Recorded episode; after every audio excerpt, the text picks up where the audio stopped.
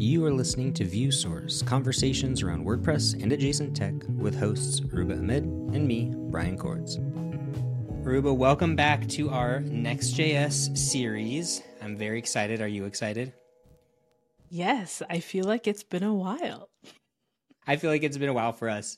I this is something I saw in the last few days or weeks. I feel like there's been all these conversations of like maybe a little bit of React fatigue kind of setting in and a little bit of like a you know sense of like ah but I saw this somebody's opinion I, I honestly don't remember it was on Twitter or something somebody said that you know the reason React hit its popularity and why it's still kind of like the default framework is Next.js that Next.js is like the thing that like put React into a place where it just like made things like easy, quick, easy to launch. What do you think? Do you think Next.js is like a big part of the reason we love React so much in the developer community? So when I think of React, I think of it in two different places. You know, one is let me use React for everything. And then there's the let me use React to do certain things in my application. Mm-hmm. And for the people who want to use React for everything, Next.js is the reason they want to do that because Next.js really put React on the map in that way, allowing you to really use JavaScript to do everything on the front end. Okay. And kind of the back end. The back, yeah. Yeah, but like I think about WordPress, for example. You know, React is a small part of it. It's not the entire thing. It's getting to be a bigger part of it, yeah. admittedly. But if it was just that and there was no Next.js framework, I don't think React would be as big. It would be mm-hmm. handy, but I wouldn't say React is handier than say jQuery was back in the day. yeah. You know? Yeah. Okay. Yeah. I I feel like I didn't I don't know enough about where Next.js like entered the picture in the React world because like I did come to it from like the WordPress side of it. Like that's when I first started like having to care about it more than like I don't know some other frameworks that we used to use back in the day like Vue and stuff. So it's kind of interesting to hear that Next.js is so popular, but it does make sense that it's like the really first like or not first but like most popular off the shelf here's your whole you know routing uh like integrations hosting all these things that kind of get bundled in together and it's a solid framework so i think that that can make sense uh that Next.js is that kind of big other piece? Yeah, so React was introduced, I believe, in 2013. And Next.js was introduced, its very first version came out in 2016. So it was okay. very quickly after React became a thing, you know, uh, just as it was starting to gain steam, that's when Next.js showed up because there was this need. People were like, this is amazing. But, you know, with React, you can't do say caching it doesn't handle navigation it doesn't handle mm-hmm. internationalization mm-hmm. it doesn't handle uh, it doesn't have like stuff to help you with images it feels like trying to make a website with pure php without any help from anything else uh-huh. you know? But if you like php then you probably want to use something like wordpress or statamic or something because or laravel right? Because it's a framework that gives you all those helpers in the language that you enjoy. And if you started enjoying JavaScript for all kinds of different UI reasons, it's we, we as developers have this natural tendency to say, let me just do everything in it. Uh, yeah. Happens all the time. And there we go. That's how Next.js happened. Nice. So speaking of doing everything in a framework, where where are you thinking we're going to go today? Because we set up user authentication, we set up like Supabase to handle use, logging in users. We kind of looked at a repo. We kind of looked a little bit about um, the uh, CSS and that sort of stuff. Um, what's kind of the next big step in this application that we're building, and and what are we what are we actually going to see today? Yeah. So I think the really important thing is so far in this series, we've been using Next.js as our foundation, but we have not actually looked at Next.js per se very deeply. Hmm.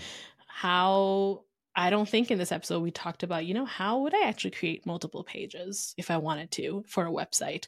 How mm. would I actually fetch data? You know, I mean, sure, I showed you how to use Supabase, but then how do you actually get that to happen inside the application?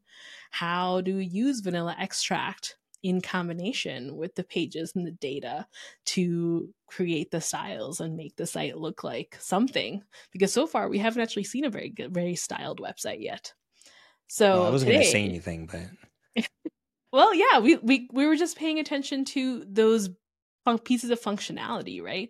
And i think that's the thing about next.js and a lot of javascript frameworks in my opinion. There's so many decisions to be made that you have to figure out yourself that sometimes you have to go and look at those decisions and how they're going to work before you even get to working. And the more you do it, of course, the smaller that time period becomes in the beginning. And I, I would say that's not a JavaScript thing, it's an anything thing, really. Yeah. I'm dealing yeah. with that not in JavaScript right now. That kind of like, I don't know the way to accomplish this yet. And I want to try three different things to make sure I'm confident in yeah. picking a, dis- a route, a decision. Yeah. Totally. Totally. Yeah, but you know, we are can now actually look at how those decisions play with Next.js to build the website that we're doing. And as a reminder, the website that we're building is an interactive version of wp-audit.site, which is a very old project that I built, mm-hmm. which currently is a single page little checklist that people can just go and check off. But if you refresh the page or do anything, you know, all the things that you might have checked off, they all go away. So today we are going to look at Next.js, how to make the pages. We're going to look mm-hmm. at a version of the WP audit checklist that is styled almost exactly, almost mm. exactly as WP.audit site is. However, it's all Next.js and React because the original one is just HTML and a little bit of SCSS. Mm-hmm. Yeah, I'm curious to see. I'm just curious to see it. I'm curious to see like the components and uh, yeah, how you're putting together because I remember looking at that original one and it was just literally just like a piece of HTML, which in some ways sounds really nice. And you're just like, ah, just like, just some like, let me write some HTML. But um, I'm just curious to see. It feels like it's going to be a lot more manageable now that it's like broken down into components and routes and stuff like that. So I'm excited. There's definitely some really interesting things here that I want to introduce as we walk through it. So, how about I go ahead and I share my screen and we'll take a look at what it looks like on the front end first. We're taking a look at the Next.js React version of WP Audit.site. What is your first reaction when you look at this, Brian? I mean, it literally looks like WP Audit.site as I remember it. Like it, yes, it looks the same. It's very close. It has a few different things that are not in here. For example, in the current WPI site, each of the checklist areas are actually broken up into sections. And right now in oh, this yeah, version, they aren't here because uh, that's functionality we're not going to be focusing on today. But aside from that, is there something here that isn't on WP.audit site? Well, there's two things I will say. One is I actually forgot about the filters, like the kind of categories of things. And like it actually sounds way more exciting now that you're building it in React because you could get way like it more fluid and stuff without using a bunch of jQuery show and hide. Um, yes. But I think the thing that obviously sticks out the most to me is the button that says login in the top right corner because there is no login button on the current site. That's right. And actually, fun fact on WP the hiding and showing of the different sections, it does not use any jQuery. There's no JavaScript. Ooh. It's just using checkboxes and some CSS. So if you okay. get curious, you can take a look at that. It's, you know, uh, just available. You can just go look at the page. It just uses some conditionals and pseudo classes and CSS, and mm-hmm. that's it. Mm-hmm. So it's really nice. Okay.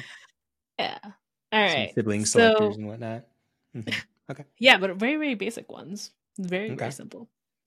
Yes. So this is all styled. And of course, if I were to go to log in, then we have our login page, and there's like a little bit of a login form at the bottom and a mm. register link as well. Which, if I go to register, then I can also register. And all of this is basically using the same functionality that we used last time. So, mm-hmm. if I mm-hmm. do register it, then Supabase will send me an email There'll be a confirmation link. And once I confirm it, then I will be able to log in with whatever credentials I created. So in this case, I would say let's walk through that process a little bit because there's a few things I changed. Okay. So I'm just curious if you used like when you did these cards and stuff like are these a utility class are they a component um, how did you manage keeping that cohesive design across everything uh, the buttons and everything like did you make components for these? Did you just make styles for them or you know that sort of thing? I'm yeah curious. we'll take a look.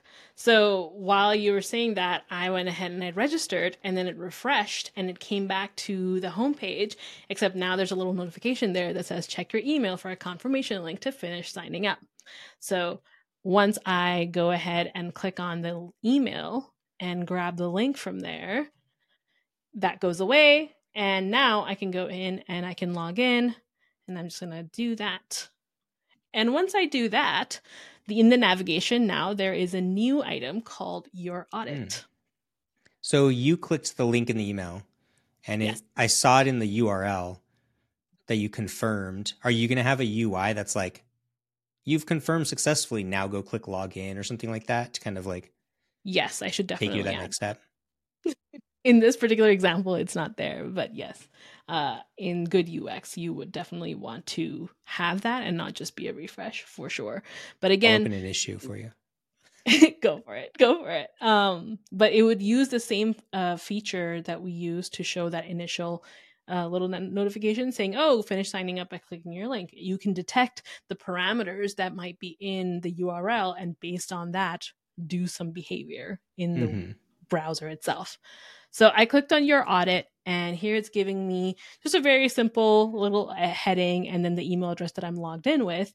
And then it has a button for me to create my audit. So if I click on it, I get uh, my own version of the audit, which then I could edit or, well, track my to do list in as here. So that's what and we're so, looking at today. And so, you, at this point, if you start checking items as done that will persist. Yes. In this very moment, it will not because I have that functionality commented out, but that mm. is how it's how it works. Yeah. So that, you know, okay. if you click, then all of that starts to persist. And you could log in, log out, go away, whatever. You come back and it's going to be able to uh, detect that and recreate that for you. And we're going to look at how that works. So you asked a question about how I made those styles all consistent. Obviously, the the short answer to that is components.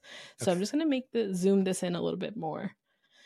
We've looked at this bit before, but basically the in Next.js 14, you have the option of having an SRC, a source folder. So we have a source folder, and I'm using the latest version of their routing set system, which is called the app router.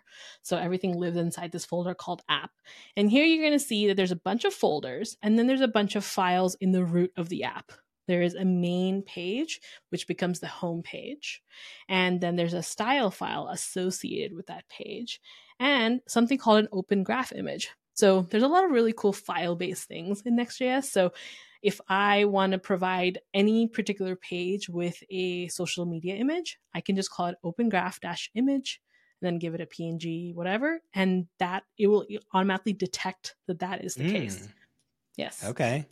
And it also has like a really cool built in function for you to be able to automatically create it. So, you know, you see those funky social media images where people, it's basically a screenshot of that article where it creates this mm-hmm. custom one programmatically. Yeah, that's what I do. that, yeah, totally. So that's built into Next.js, and you can just create a little file called opengraph dash image.tsx and it will create it with whatever funkiness you want to add in there. It's really nice. People doing blogs on Next.js, like pulling markdown files from a repo or something like that, mm-hmm. or connecting to like an API like Contentful or something. Yeah. Yeah. Okay. Yeah, so in that in those cases they could either do that something in their CMS if they had one, or they could have a little function in here that just grabs some information from that markdown file or whatever and creates a custom thumbnail.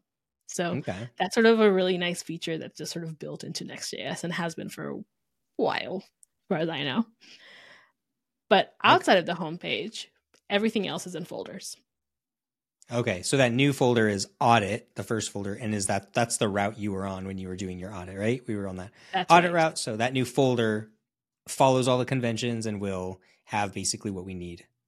That's right. So any folder, the folder is the URL path that you want to go to. So that was slash audit.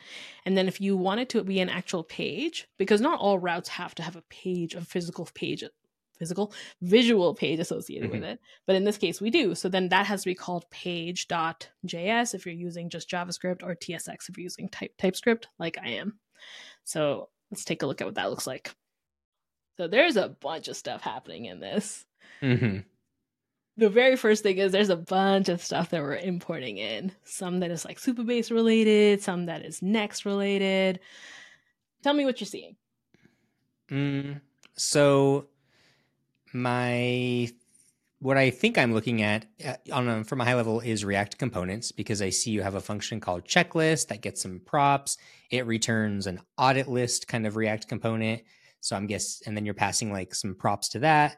Um, there's an audit component that again is the default export. So maybe that's like the page or something like that. Mm-hmm. And it has, yep. uh, yep. And you're in the, the markup for that one, it's returning like a header and the, the main like semantic element and stuff like that. Um, yeah. Okay. I'm seeing yeah. some pretty familiar React right here, I think. Yes. So if you are familiar with React, you know, this is actually going to feel really familiar. And you're totally right. That default function is the one, and you can call it literally whatever you want. It just needs to be the default function. And that is going to be the output of the main page. Now, in Next.js 14, the there are server components and there are client components. So you can render a page on the server and then send it to the browser, or you can have it render on the client, which used to be the default way anything in React sort of worked and in Next.js. So what are you choosing and why? So in this? this case, because it doesn't say anything at the top, it means that this is going to default to a server component. So Next.js 14 is server first, client second.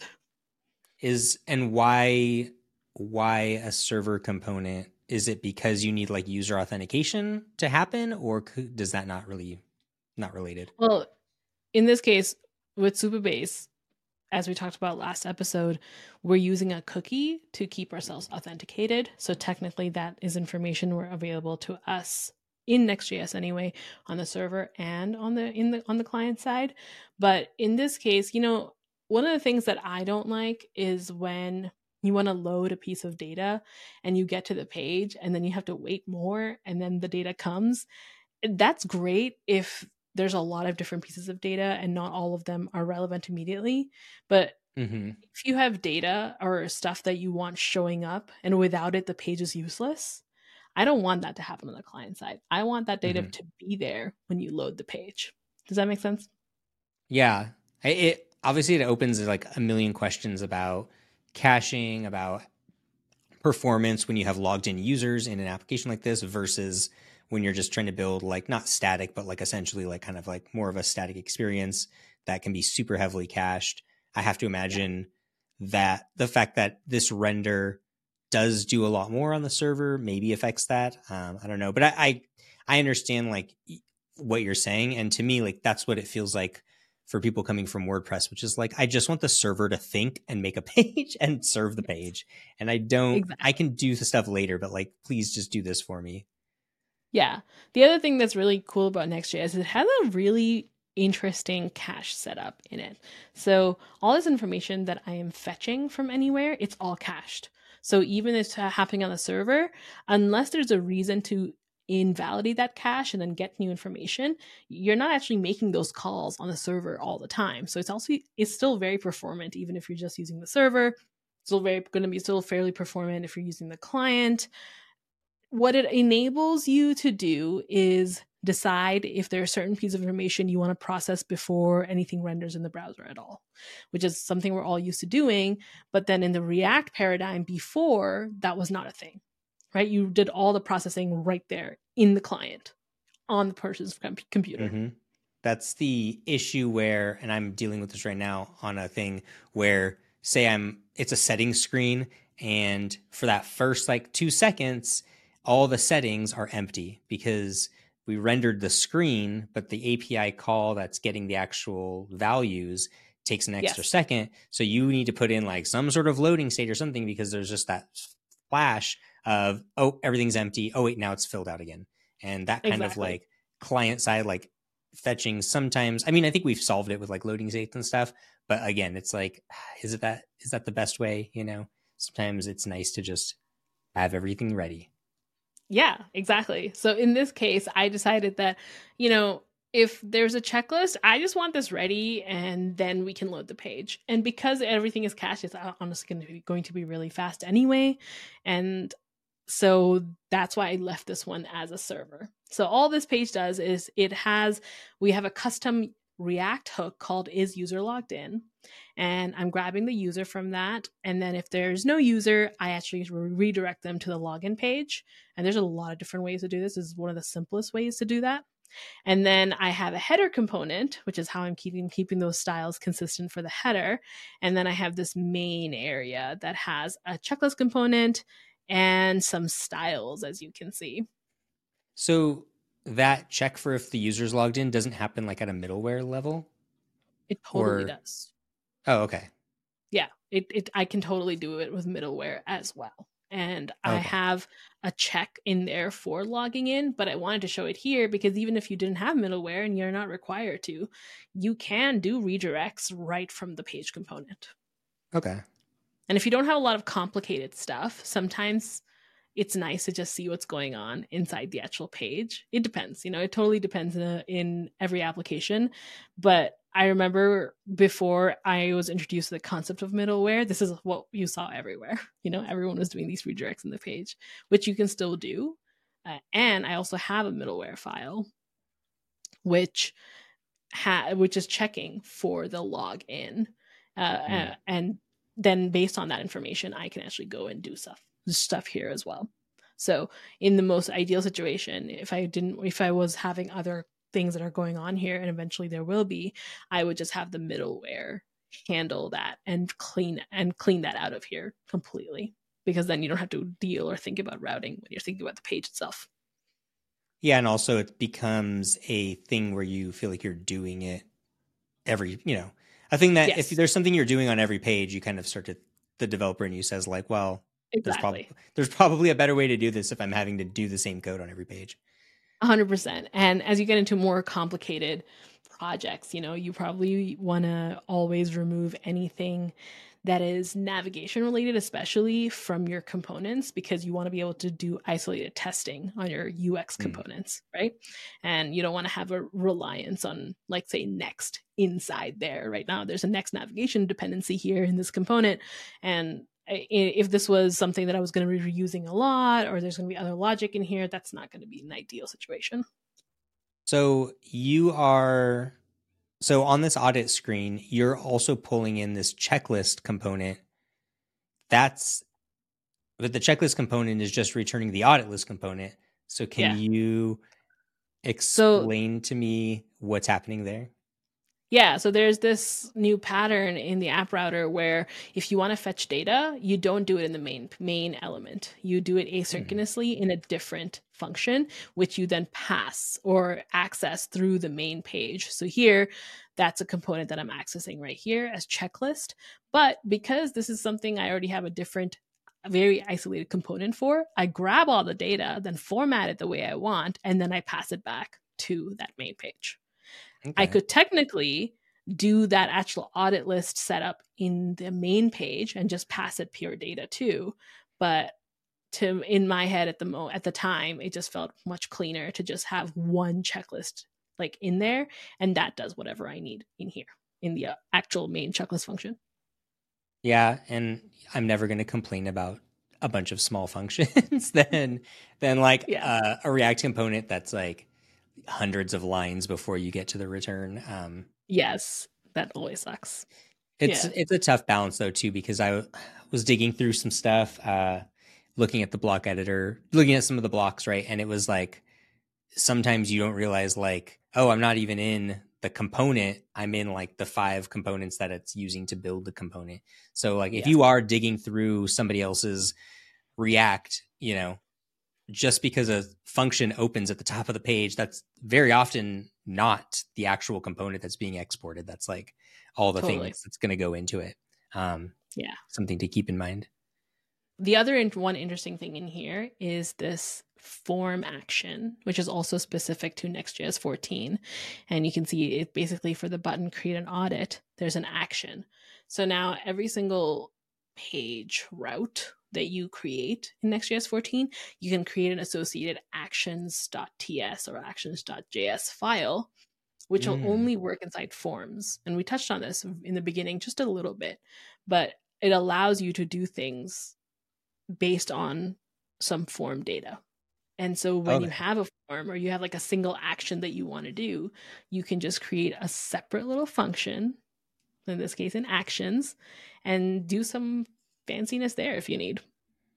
Okay. So this is like almost view and I don't want to say controller logic, but it is like a separation of concerns, which is like the main bit. page is really about just getting stuff in front of the user. And then if you want there to be like some more interactive Logic. things happening, logical things, you know, based on the user's input or something like that, you can make your own separate actions. I really like that.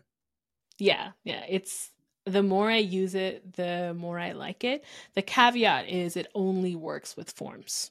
So it's only meant for forms. So you if you want to use an action, it must be inside a form. So you can see that I have this button and it's wrapped inside a form.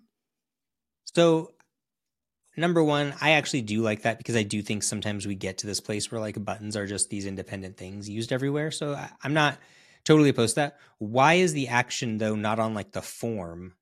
Or could it be like if I mean, in this case, the form is just a button. So it doesn't like it's not really a good argument. But in say there was an input and a button. Um, yeah. So you could make you put it on button. the form? Yeah. Yeah. And then you could put it on the form. But you could also have a form that has more than one submit, more than one button in it and no submit button, and then have every button be connected to a different form action. Okay. Okay. So think about like a login form but it's not just a login form, it's also a sign up form. So instead of one submit, there is a login and a sign up button. It's a it's a pattern I'm starting to see a lot more and I'm not entirely sure what I think about it, but it is becoming more common. And in that case, you could have both of them in the same form.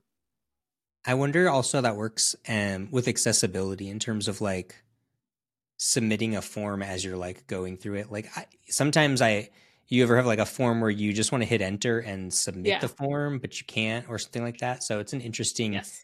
an interesting like rabbit hole to go down but the Definitely. setup here is very cool can i ask about the styles dot button i'm guessing are you using like that's is that like css modules or is that um like a different sort of abstraction on top of that yeah so this is using vanilla extract because that's the sort of CSS tool we decided to include in the beginning of this mm-hmm. series. So I'm going to open up this associated file called style.css.ts. And in this case, in this place, you can see I'm importing a style function, which allows me to write CSS, and I'm importing some variables, my design tokens from a theme.css. And then I'm just creating classes in a funky little JSX style where it's all this all of them are camel cased, but it allows me to use a lot of JS tokens in it and makes it really JS happy. Uh, it's it's the best compromise I've found for doing JS in a CSS way without the dings of JS and runtimes because it has no runtime. Okay, I have a couple of questions here. Yeah, um, let's hear them. Number one, the writing CSS as actual JavaScript objects, where, like you said, everything has to go to camel case now because you know that's mm-hmm. what happens when in JSX in general. Just like we have to go camel case. Yeah. Um, and to pull in WordPress a little bit, the idea of writing styles in a theme.json folder file is a similar thing. So clearly, this yeah. is a pattern that we're seeing a lot more of, especially from the React influenced community. Um, that we're yes. seeing css being written like this it's it's a little hard to look at i'm not gonna lie but i guess my first question is you have buttons like this is in the audit thing, but you use a button in other places. So is the button styling written in multiple places or how are you handling that? Because like this is one case, place. Yes. So in this case, the reason it has its own is because I wanted to style it a little differently than I styled it in some other places. But I can pull in my styles from anywhere I want.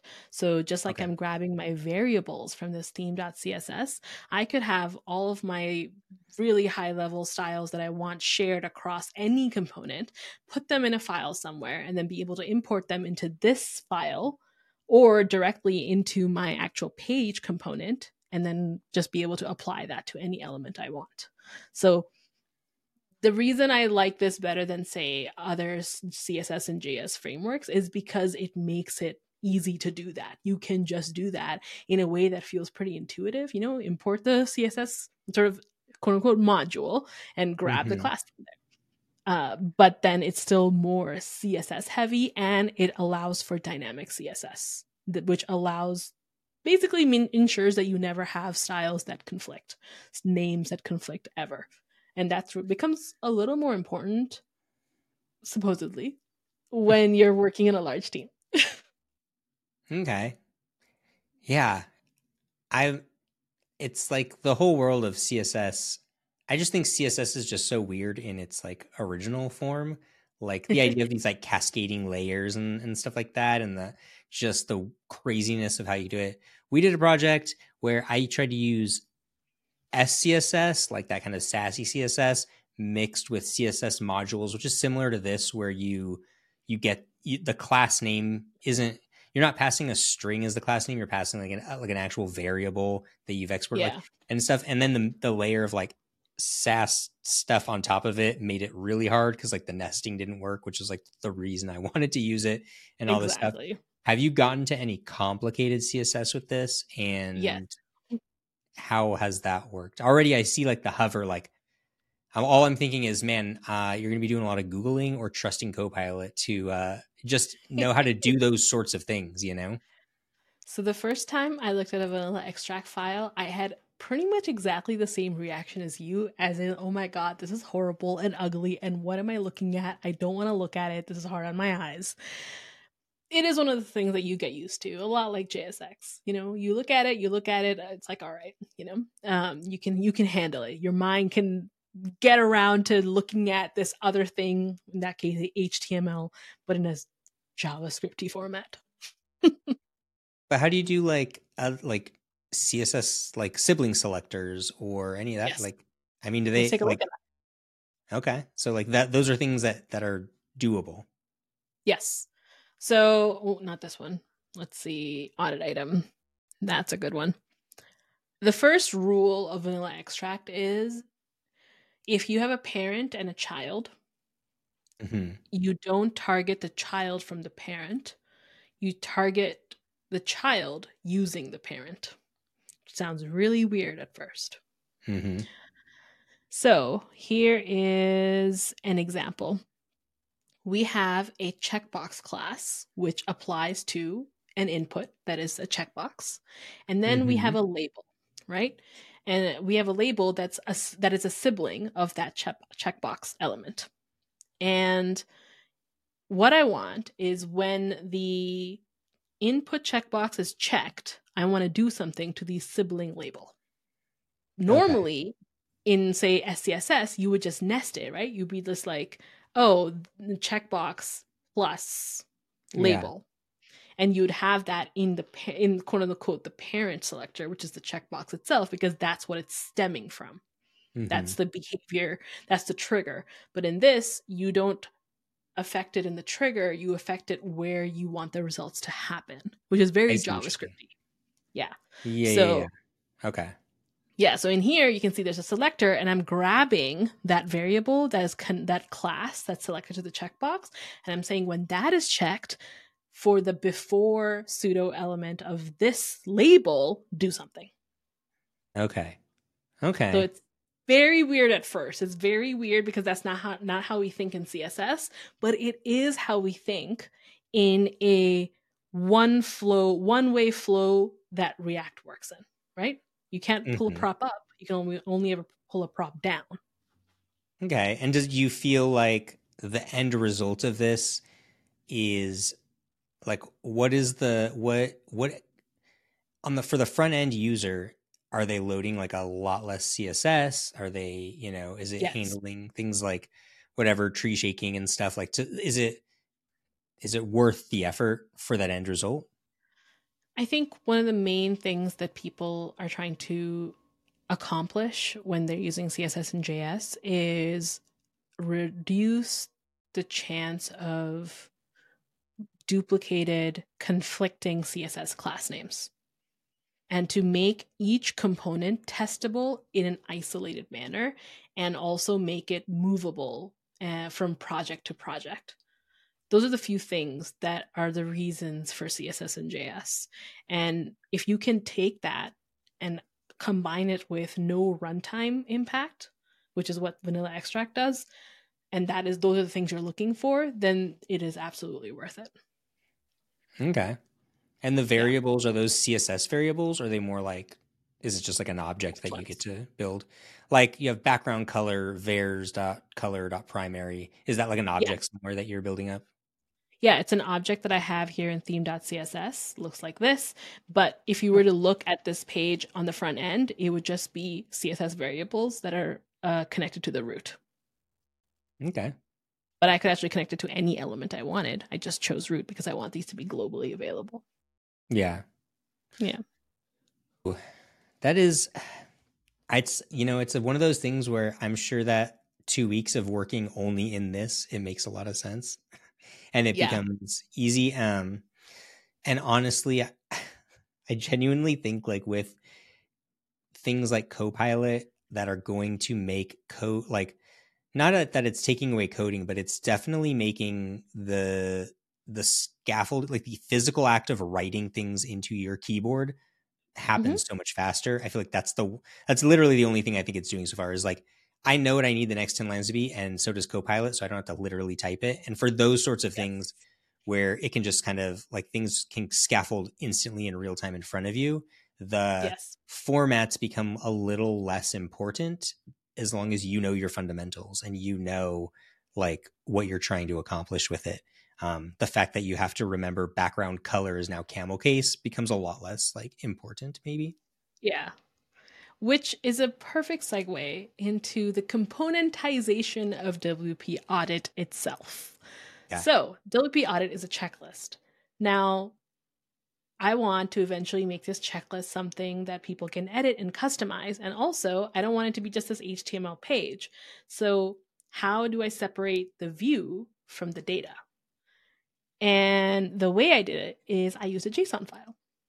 that's what i was thinking okay Except here's the fun thing I didn't write this JSON file.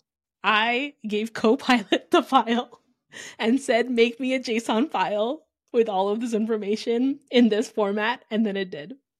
what what form what you gave him the html I gave it the or a- HTML WP audit site. Yeah. And you and said said- convert this to json Yeah, I said take every article because all the section, all the little checklist items are article, and give me a checklist title that's pulled from the label, description that's pulled from the paragraph, and a resources array that takes all the links in the list inside an article and give me a title and a link.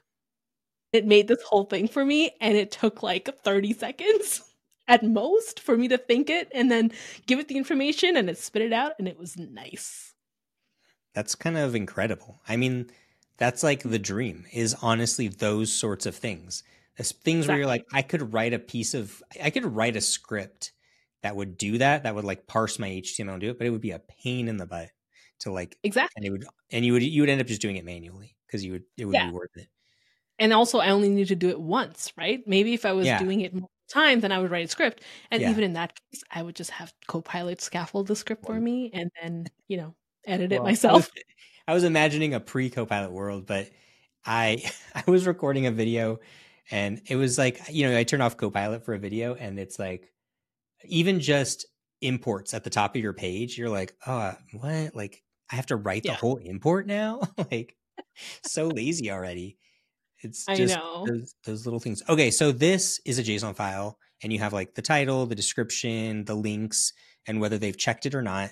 Yeah. So this is just a template, right? The seed to yeah. seed to seed area information. And so you save a copy of this in in the database. So if That's you right. change this template, somebody who's already started doesn't it doesn't affect exactly. theirs. So what this does is I take this audit.json file and I feed it to a component called the audit list. And the audit list can just it assumes that it's going to get a JSON file, and then it basically creates a section, uh, creates an area with all of those list items, using a separate component that is for each checkbox component uh, called an audit item. And the audit item is really the main main meat and potatoes of the list, the styles and the information. So yeah. that's that but even then, you know, it's actually not that complicated.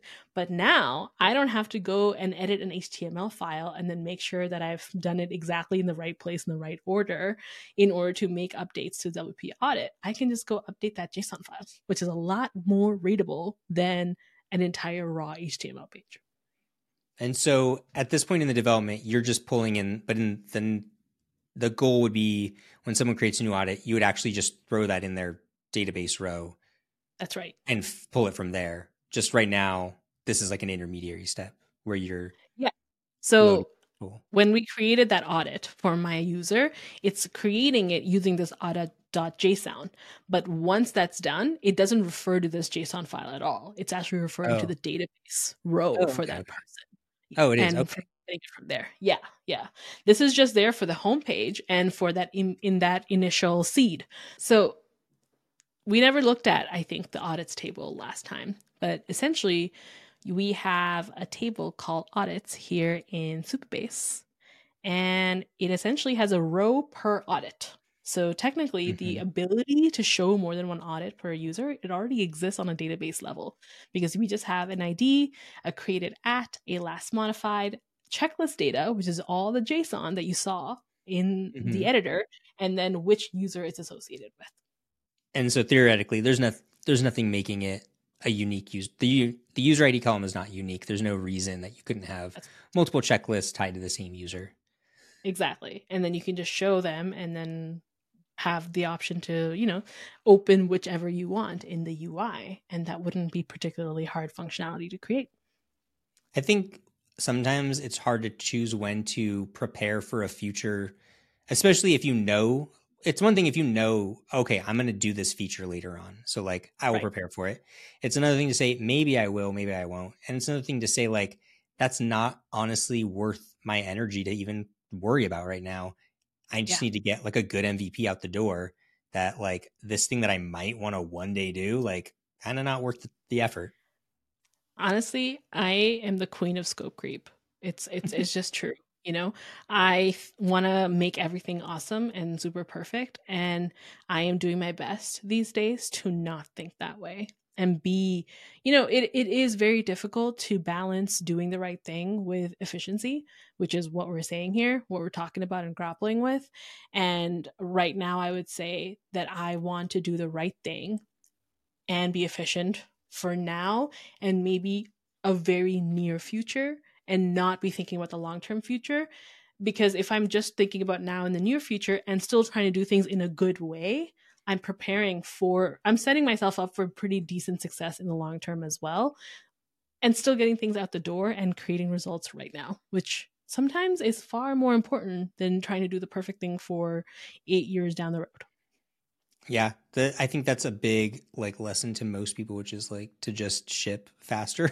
like that's a thing yes. we all struggle with. I think, at least, I, you know. So it's like, yeah, not letting like perfect be the enemy of good. Yeah, or so done. What, mm. yeah, or just getting yeah, just like being done. So what's yeah. what's our next step? Because this is part three, technically part four, but we will call it three what do you think? Do you think? Let's do multiple wrap- checklists. you think? Yeah, that's our yeah. next step. Multiple checklists. Yeah. Okay. I do, and, and I also want to see exactly how you sent that to, to uh, Supabase and back. I'm kind of curious yes. to see the actual process of saving data and fetching data.